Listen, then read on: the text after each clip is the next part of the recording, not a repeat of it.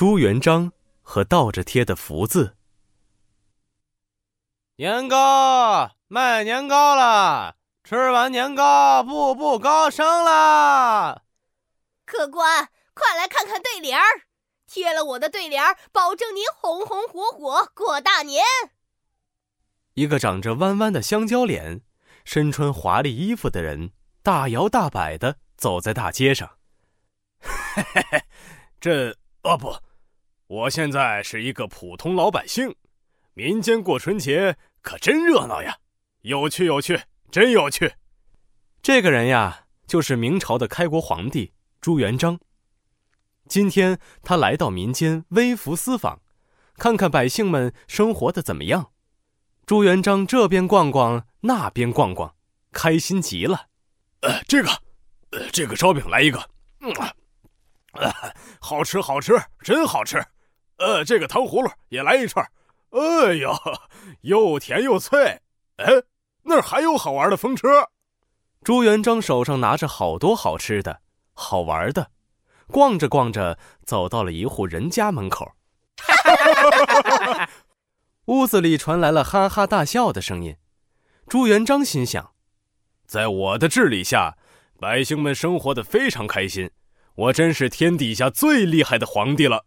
我要听听他们在说些什么。朱元璋趴在大门上听了起来。他的脸呀，又弯又长，好像香蕉。对对对，长成那样太好笑了。他脸上还有好多痘痘，好像芝麻撒在香蕉上。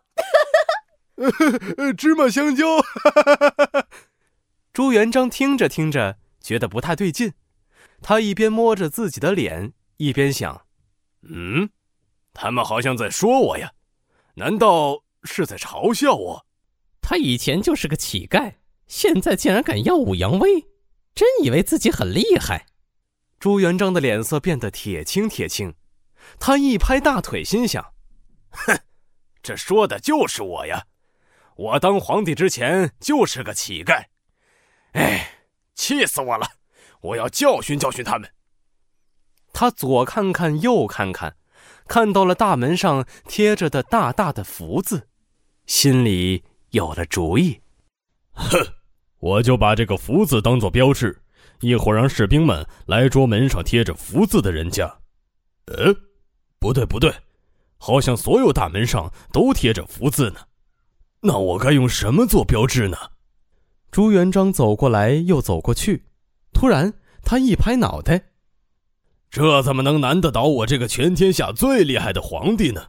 把这家人的福字倒过来贴不就得了吗？这样我只要让士兵们找倒着贴的福字就可以了。哈哈哈哈哈！我真是太聪明了。说着，他就把大门上的福字倒过来贴了。贴完，朱元璋扶了扶袖子，大摇大摆的回到了王宫里。他气呼呼的坐在宝座上。越想越生气，哎，朕千辛万苦打下的江山，希望百姓们安居乐业，大家却这样嘲笑朕。这个时候，朱元璋的妻子马皇后走了过来，她看见朱元璋气得脸都变红了，赶紧问：“是谁把陛下气成这样了？”皇后，你来了，朕跟你说呀，这些刁民啊。朱元璋把早上发生的事情和马皇后讲了一遍。马皇后听完，心平气和的问：“那您准备怎么做呢？”“怎么做？哼，朕已经在那家人门上的福字倒过来贴了。明天早上，朕要派士兵们把那家人抓过来，关进大牢里。”马皇后啊，是一位善良聪明的皇后，她知道朱元璋正在气头上，劝也劝不动。于是他退了下去。这天晚上，马皇后悄悄找来了一对黑衣人：“你们马上到城里去，把每一户人家的福字都倒过来贴。”遵命。夜幕里，这些黑衣人像一道道的黑色闪电一样，把大家大门上的福字倒过来贴了。哦哦哦！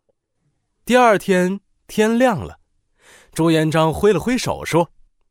士兵们，到城里去，把大门上福字倒着贴的那些人给捉来。遵命，陛下。